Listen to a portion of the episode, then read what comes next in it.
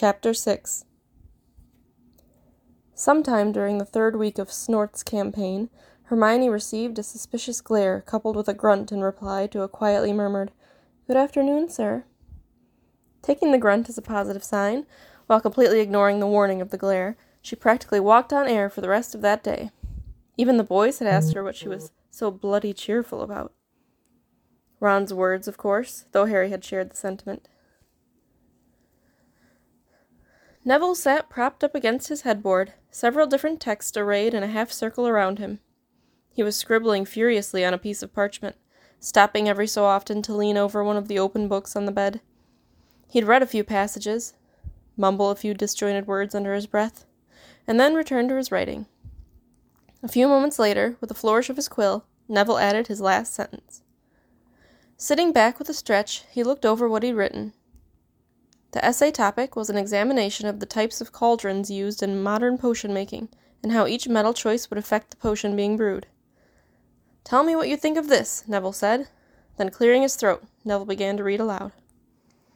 The following will declare the natural principles and procreations of minerals, where first it is to be noted the natural principles of each.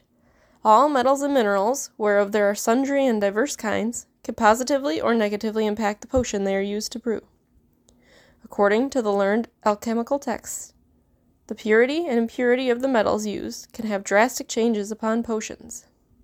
This state of purity and impurity moves in sequence from gold to silver, silver to steel, steel to lead, lead to copper, and finally copper to iron.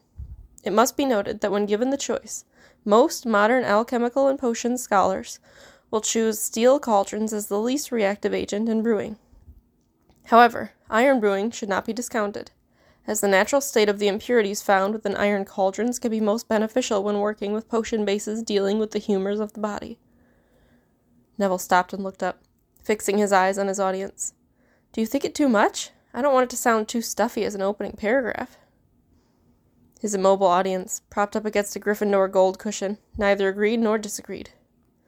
Neville, not expecting an answering, continued his one sided dialogue. Any thoughts on the second transition paragraph? I could rework that one a bit to try and smooth it out some. I'm rather proud of the body of the text, though. That book Hermione lent me on cauldron properties really helped, I think. Neville stuck one hand under the covers and came back out with his ruler. After careful measurements, he looked back up at the Snape doll with a grin. Ooh, little Sev, look at that. I'm actually two inches over the 48 inch requirement limit. I really do think your larger and scarier counterpart will have to give me a passing grade for this one. I'm sure I've covered. Hey, Nev, who are you? Dean Thomas stuck his head into the room. Talking to in. And then trailed off as he caught sight of Neville sitting in the room alone. Odd, he muttered. I could have sworn I heard you talking to someone. Neville, his heart beating furiously from the spiking adrenaline of the near miss, managed to stammer out his hello to Dean. What's up, Dean? Oh, we were just getting ready to head down to dinner. Just wanted to see if you were ready. Sure, sure. Just give me a minute to clean up the mess and I'll be right down. Okay. Dean pulled back and let the door to the dorm room close with a quiet snick. Neville put a hand up to his racing heart and took a few deep breaths. Then, reaching over, he pulled back the bedspread he'd hastily thrown over the Snape doll when Dean opened the door. Picking up the doll, he smoothed down its rumpled robes and hair. Sorry about that, little Sev, but you couldn't be seen. Wrapping the doll back up in its black covering, Neville carefully stowed it in his book bag. Few steps from the door, he stopped and reconsidered. It's just paranoia, he said aloud. But nevertheless, Neville retreated to the bag, pulled out the black bundle, and stowed it under his pillow. Satisfied, he headed downstairs. Professor Snape unrolled the scroll a little further, looking for the rest of the essay. He flipped the scroll over, thinking that maybe it had been continued on the backside. Pristine white parchment met his gaze. Turning the scroll back over, he glanced at the name, confirming that it did indeed belong to Miss Hermione Granger. Frowning in confusion, he pulled a wooden ruler from beneath the stack of other scrolls on his desk. With a flick of his wrist, the scroll unrolled at full length. Lining up the ruler, he ticked off each of the assigned three feet. Thirty six inches exactly.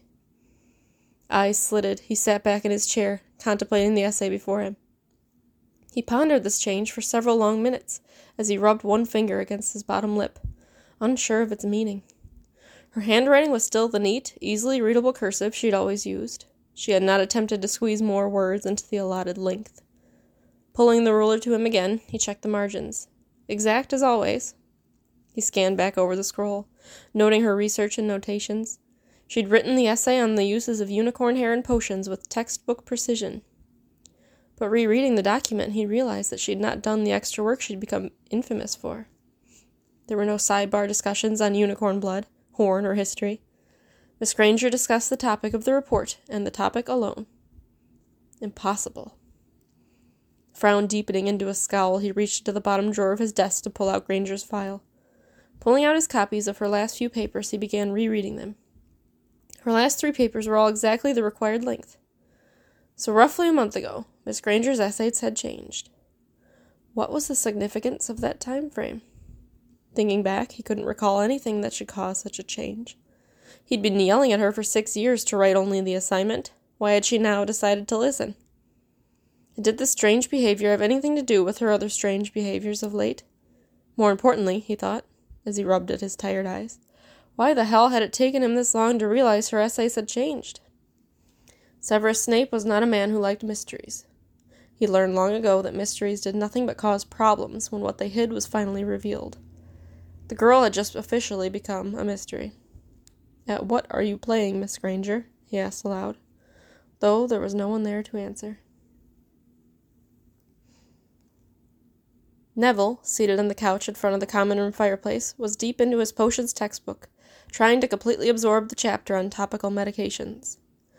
Little Sev, safely ensconced and hidden from prying eyes, was tucked in the book bag resting at his feet.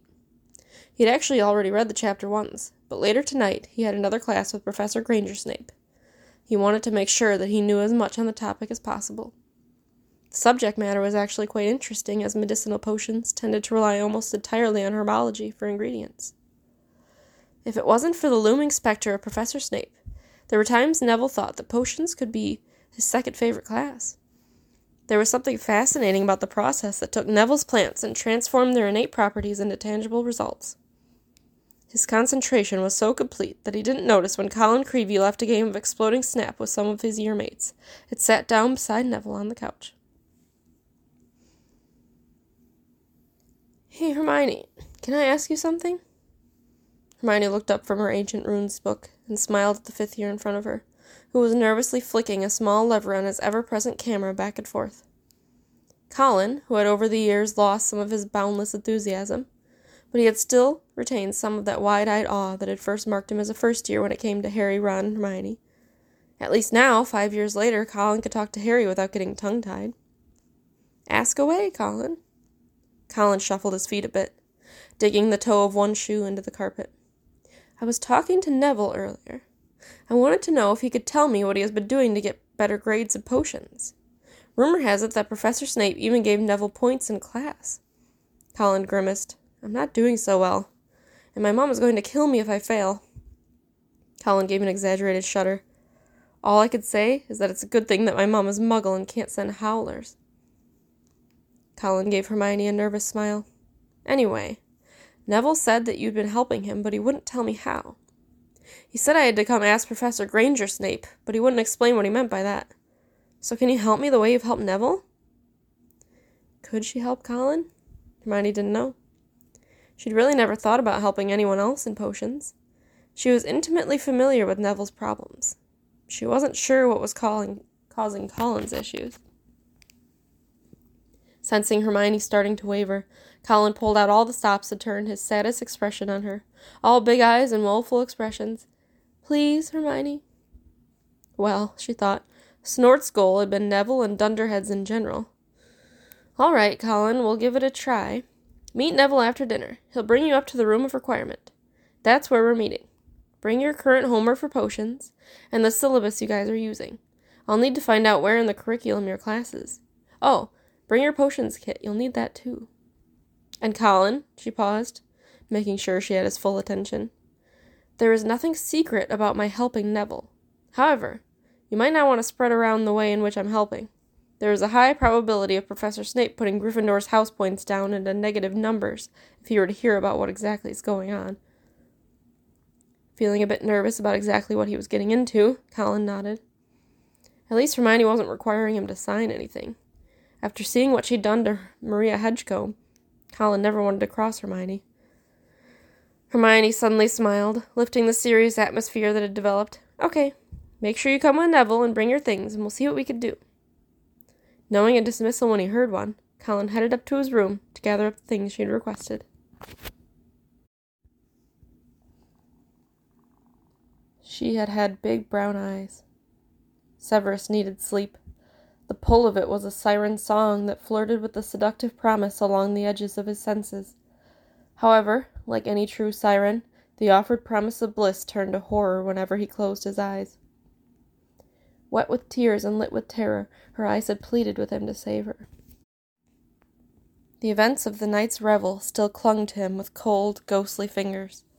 The Dark Lord wanted a message sent that the resistance would not be tolerated. To that end, two families have been targeted.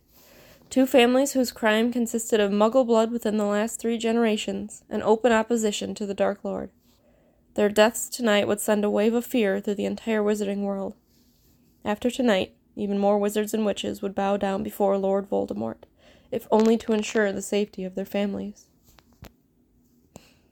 Truly, there was no lonelier place to be than having only the killers of your family around you. He learned a long time ago to shut away these nights for his own sanity, but sometimes the emotions were more difficult to lock away.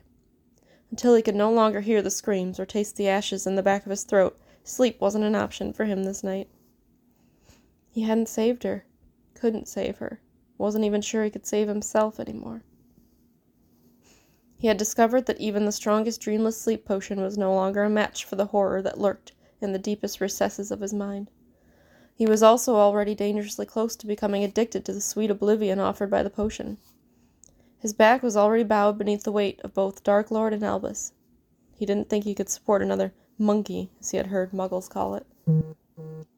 She hadn't begged, just looked at him, expecting more from him than he could give. He felt like he was trying to walk the thin edge of a razor.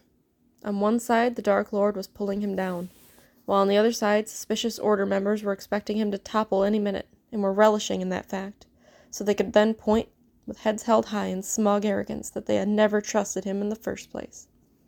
And all the while, the razor's edge cut deeply into the bare soles of his feet with every step. Severus snorted in self mockery at the lurid imagery.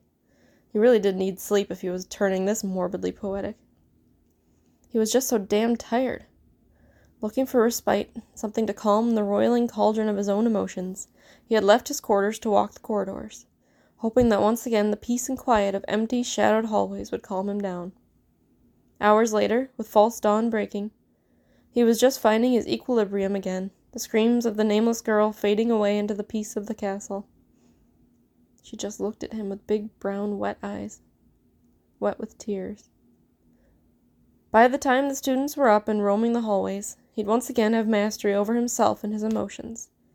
He'd just needed a little more time, and maybe a headache potion, to be able to face this day.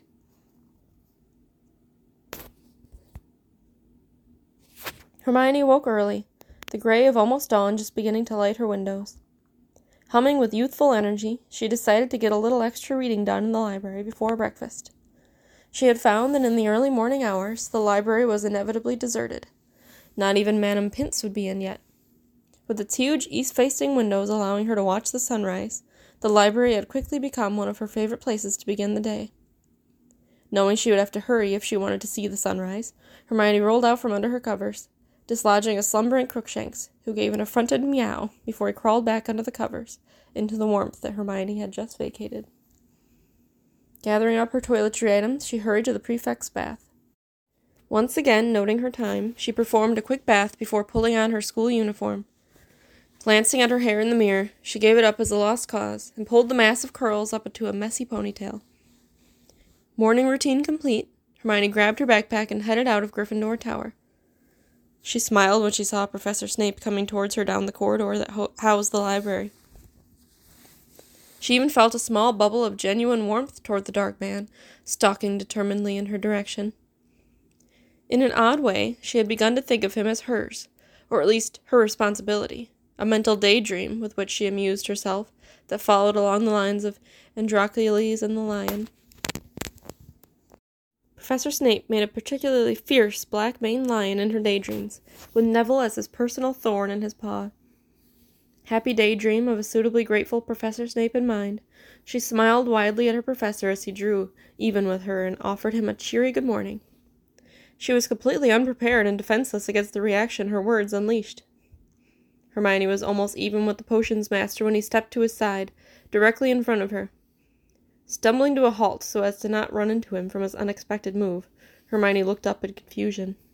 What she saw in his face made Hermione take a step backwards in fright, while her hand inched toward the robe pocket that held her wand.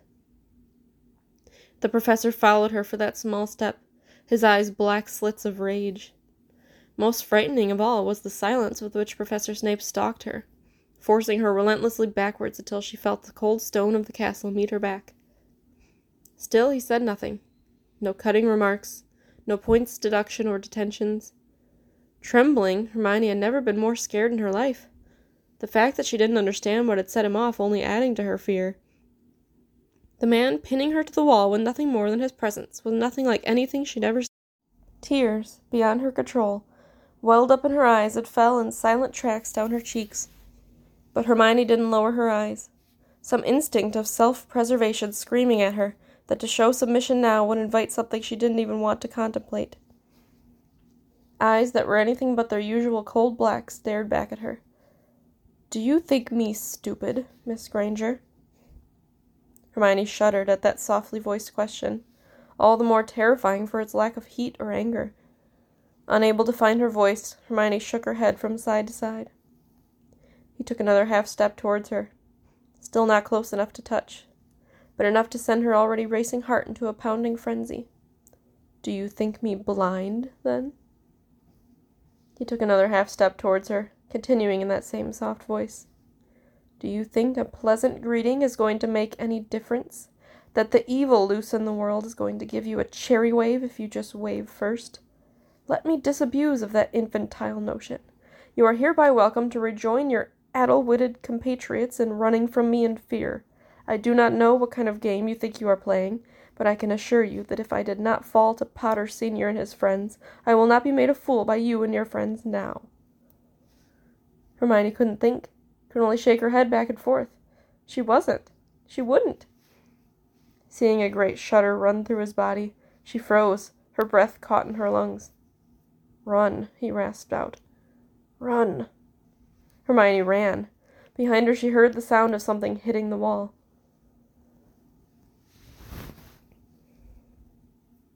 The girl, thrice damned, happy Gryffindor girl, no one had the right to be happy, no one when he wasn't even sure of the words he spoke.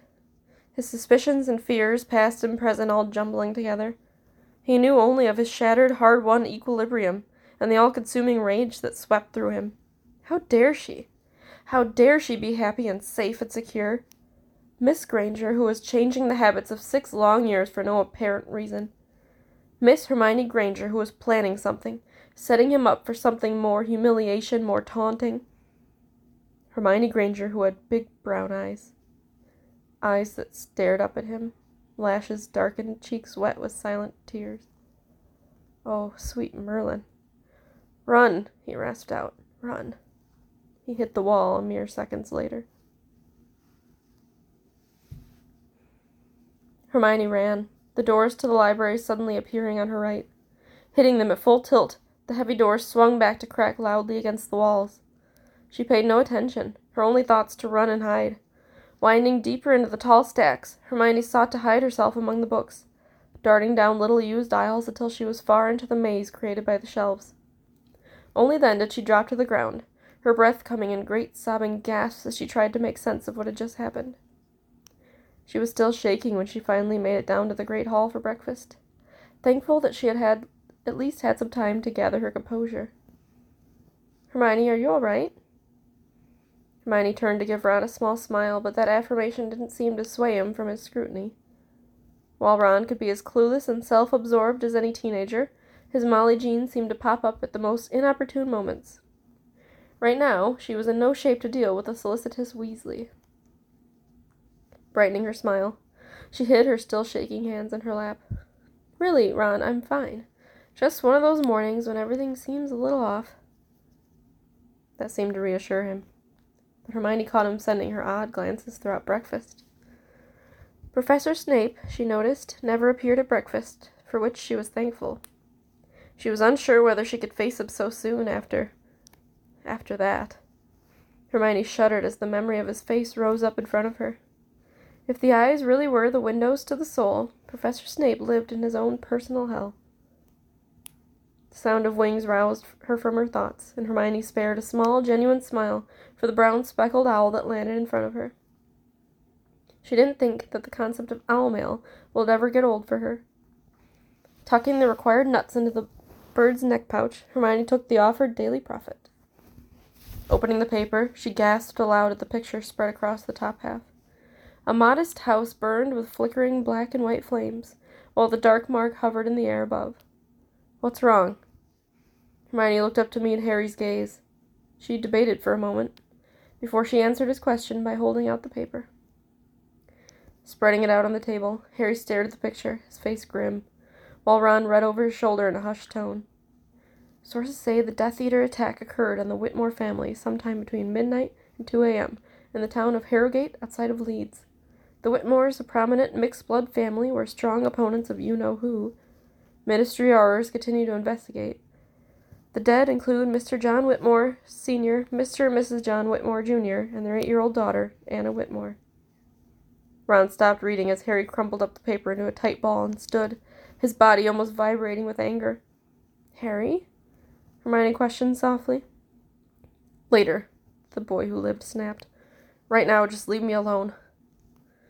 Respecting Harry's wishes, Ron and Hermione watched Harry walk out of the great hall, while all around him students whispered and looked his way. He's hiding something, the redhead beside her said. Eyes still on Harry's retreating back. Hermione asked, What makes you think that? She caught Ron's shrug out of the corner of her eye. Don't know, really. Something's eating at him, though. Something bad. Ron glanced around him to make sure no one was listening to him. Lowering his voice even more, he added, He's been reading a book lately. It looks like something from the restricted section, and I don't know how he got it. He stole a book? Hermione hissed in shock, her voice rising. Ron rolled his eyes in exasperation. Priorities, Hermione. Focus and keep your voice down. Swiping the book isn't important. The book itself is important. It's a book on the unforgivables, with emphasis on the killing curse. Maybe we need one of those muggle intermissions. Hermione looked confused for a moment, before she understood what Ron was saying. Not intermission, intervention. Hermione turned thoughtful eyes back towards the direction Harry had taken. That might not be a bad idea at all. A yell and a pounding fists on wood shattered the quiet dormitory. Hermione! Hermione Granger! Hermione rolled out of her bed, wand in hand, feet set in a defensive stance before she'd even completely opened and focused her eyes. Whatever her sleep fogged brain was expecting, a trembling first year standing in her open doorway in flannel pajamas with kittens on them wasn't it. Blinking at the girl for a moment, she fought to remember the girl's name. She was saved from her memory loss as Lavender stuck her head out from her bed curtains. Lucy, what's going on? Lucy shifted her weight from one foot to the other in impatience. My roommate, Gemma. Gemma Stewart. She's sick. Sick bad. She's throwing up blood. Mina, she's my other roommate. She said we needed to get her to the infirmary, but it's past curfew. Lucy's gaze swung back to Hermione. She said to get you, because you're a prefect. Now that she understood the problem, Hermione's practical nature kicked in, dispelling the last remnants of sleep. Throwing on her black school robe over her thin cotton nightgown, Hermione headed towards the door. Lavender, she said as she got to the doorway, can you go wake up Professor McGonagall? She'll want to know. I'll collect Miss Stewart and get her down to Madame Pomfrey. Professor McGonagall can meet us there. Hurrying down the curving stairs that led to the first year rooms, Hermione entered to find Gemma Stewart curled up in a tight ball, her arms wrapped tight around her stomach, Hermione dropped to a crouch beside the girl's bed, while her two roommates stood shuffling their feet nervously behind her. Reaching out, Hermione put her hand on the girl's forehead. From the heat coming off of her, her sweat soaked hair, and glassy eyes, Hermione decided against getting her up and walking her down to the infirmary. Sitting back on her heels, she pulled her wand. Gathering her concentration, she waved her wand and intoned Mobilicorpus, taking care that her pronunciation and wand movements were correct. She never actually performed this spell, so she let out a breath of relief as Gemma Stewart rose smoothly up into the air to hover a foot or so above the bed sheets. Motioning for Lucy to open the door, Hermione floated the semi conscious girl out the door. Maneuvering Miss Stewart along the staircase and through the darkened common room, Hermione felt the pull on her magic before she'd even gone a few steps through the portrait door. Holding the spell and concentration needed to keep Miss Stewart level and moving was harder than she'd realized. Gritting her teeth in determination, she quickened her pace.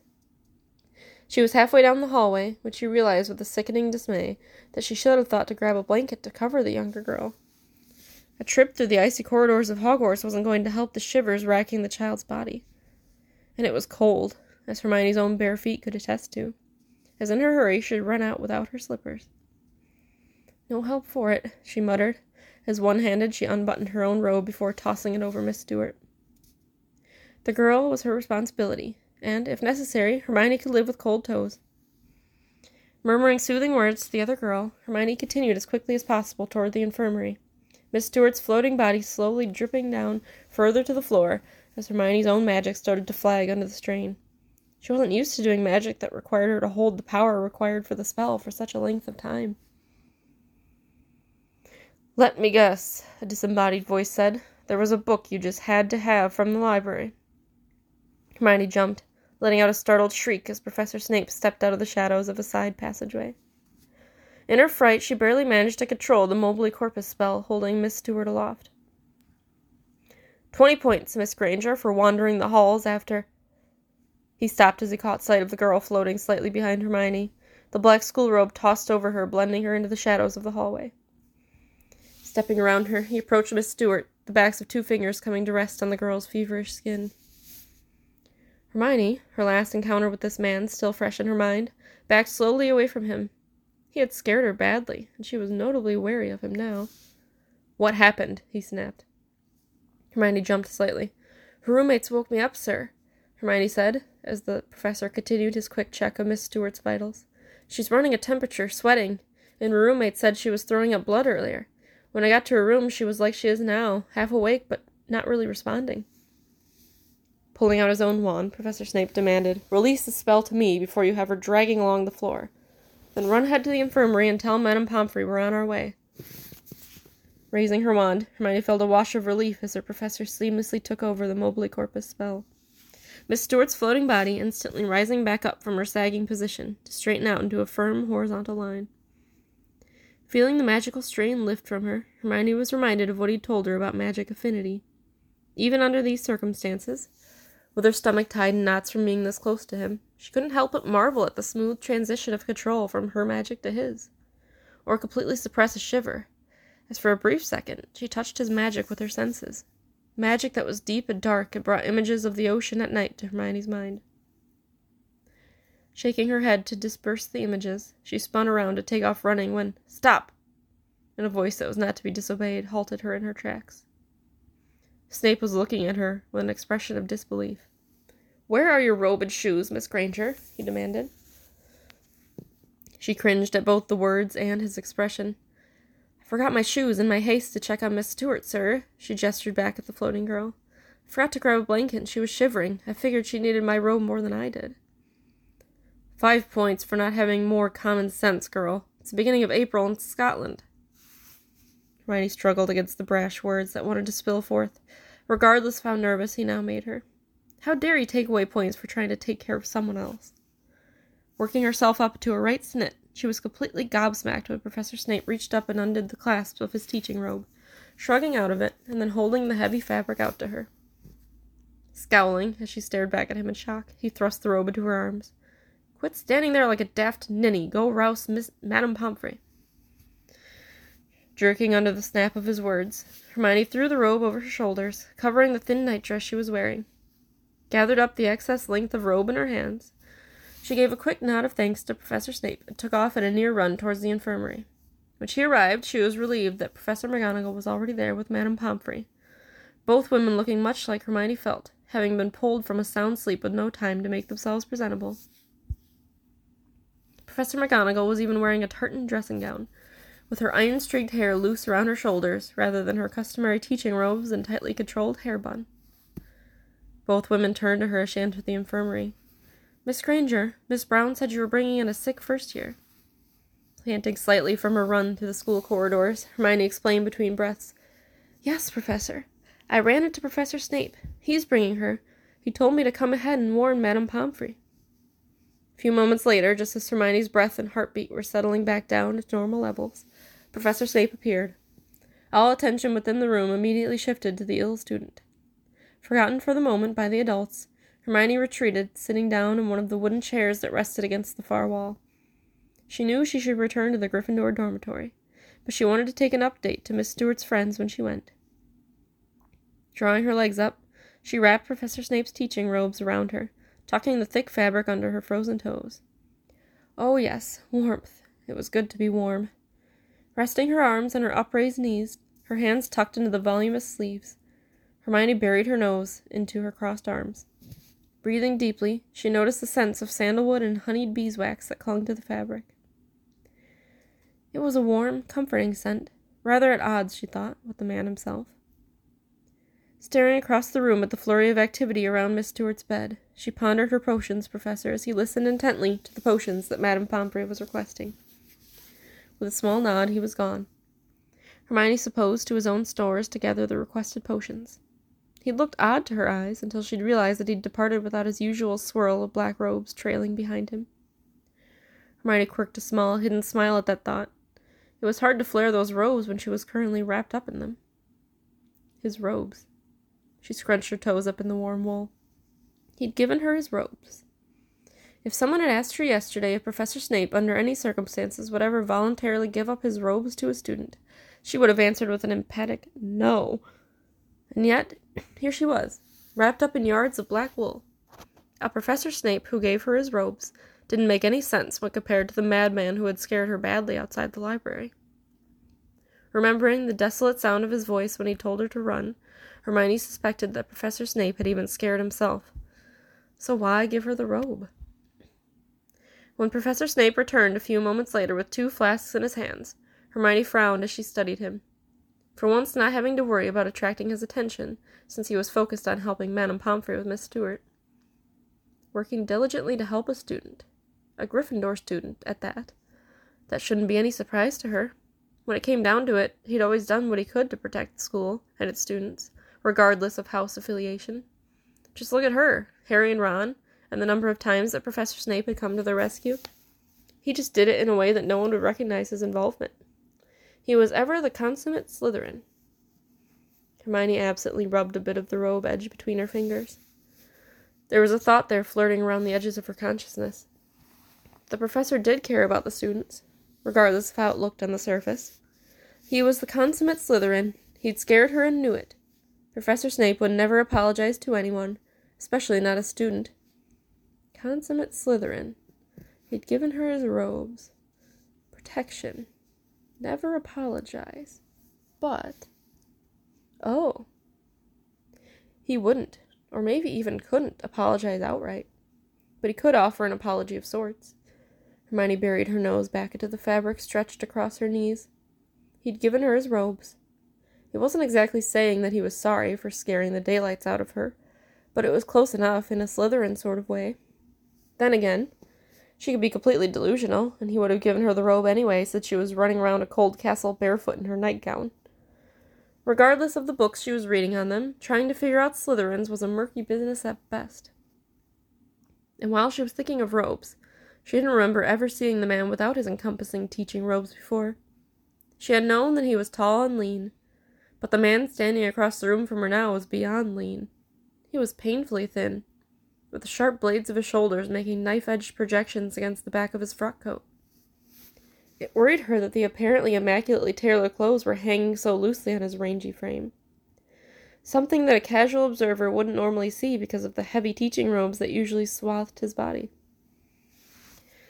The gauntness that she was seeing made her think about how often she had seen him pick at his food lately. She cast her glance back to Professor McGonagall and Madame Pomfrey. Couldn't they see what she did? Was she the only one to notice his lackluster eating habits as of late? Why wasn't he eating? Stress? An ulcer? Something else? Which led her to wonder what Professor Snape had been doing up anyway. Pushing her arm from within the enveloping sleeves of her robe, Hermione checked the time. It was almost 3:30 in the morning. No teacher had hall duty that late. No student in his or her right mind would be up wandering around at this hour anyway. And yet, Professor Snape had been patrolling, or at least he'd been walking the hallways of the school. Again, she was left with the question of why. She'd always discounted the stories of Professor Snape's insomnia as student exaggeration or Hogwarts legend. Maybe those stories shouldn't have been discounted so easily. If the professor really weren't sleeping, it would explain a lot from the dark circles that bruised his eyes on occasion to the hair trigger temper that left students feeling flayed alive. He'd been up early or possibly late when she'd run into him outside the library as well. Was it all tied together? Lost in contemplation, Hermione missed Professor McGonagall taking note of her presence until the older teacher stepped into Hermione's line of sight, effectively blocking her view of the potion's master and mediwitch. Miss Granger, what are you still doing here? You should be in bed the professor scolded. Hermione lifted herself from her curled position and stifled a small yawn.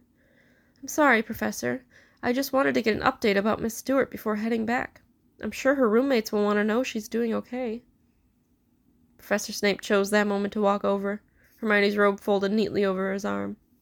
You could tell Miss Stewart's roommates that she is well, but will be remaining in the infirmary for the next couple of days. Deciding to test her theory of robe as apology, Hermione stood up, letting the professor's robe hang loosely on her smaller frame. Reaching up, she rested her hands on the clasp. Thank you for lending me your robe earlier, sir. It was most kind. Kindness had very little to do with the situation. My reputation may incite fear into the student body at large, but I could not allow you to freeze to death. Choosing her next with great care, Hermione said, I've never believed you would allow me to come to harm. Keeping her eyes locked with his, she added, You deserve every courtesy and thanks. There, she could be talking about thanking him for his robe or the greeting that set him off the other morning. Professor Snape stared back at her, dark eyes revealing nothing of his thoughts. As the silence between them increased, Hermione's nervousness rose. Has she said it wrong? Perhaps those conversations within conversations were a skill best left to Slytherins. Had she given the wrong message? Professor McGonagall, growing uncomfortable at the cryptic conversation between professor and student, stepped into the awkward silence.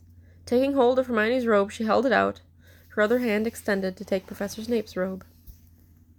With a feeling of frustration, Hermione made the exchange, sliding her arms into her own robe, blushing in embarrassment as Professor McGonagall scolded her on her bare feet before transfiguring her some warm slippers.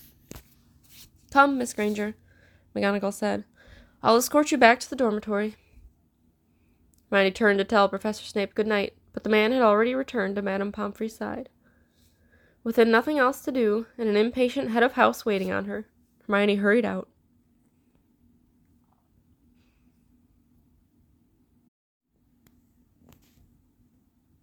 Hermione took a deep breath, held it for the count of three, and slowly exhaled. She could do this. Another calming breath. Hold for three. Exhale. She would do this. As the saying goes, you have to get back up on the horse that threw you, or you never ride again. She started walking, her steps slow and measured. She wasn't hurrying, nor was she dawdling along. She told him that she wasn't afraid of him. Time to prove it. Hopefully, he'd gotten the message and didn't still think she was mocking him or trying to set him up for something. Four steps, three steps, two steps, one. Good afternoon, Professor Snape. This time, after a short pause, he inclined his head a fraction of an inch in acknowledgement as they passed. Behind him, he didn't see Hermione break into the patented Neville dance step of jump, spin, and wiggle. Later that night, Hermione reached into the top drawer of her nightstand, pulled out her notebook. A quick wand wave later, and Snort was revealed. Flipping through the pages, Hermione reread some of her notations. Like any good researcher, she always kept notes on her progress to date. Neville was making slow but steady improvement. He seemed less jumpy around Professor Snape, although he still had problems when it came to brewing. Colin, well, it was too early to tell about him. She, unfortunately, was having a particularly difficult time when it came to her incessant wand waving, as Professor Snape called it. She hated the silence that filled the classroom when he asked a question, and no one else knew the answer. The frustrating part of it all was that she wasn't even sure the professor had noticed her attempts to conform to his classroom expectations. Her attempts at treating him with the friendly respect afforded the other teachers was meeting with mixed success.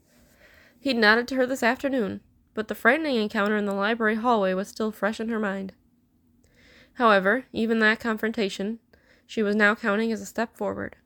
It had been obvious from the hateful words he'd hurled at her that he'd noticed that she had begun treating him differently.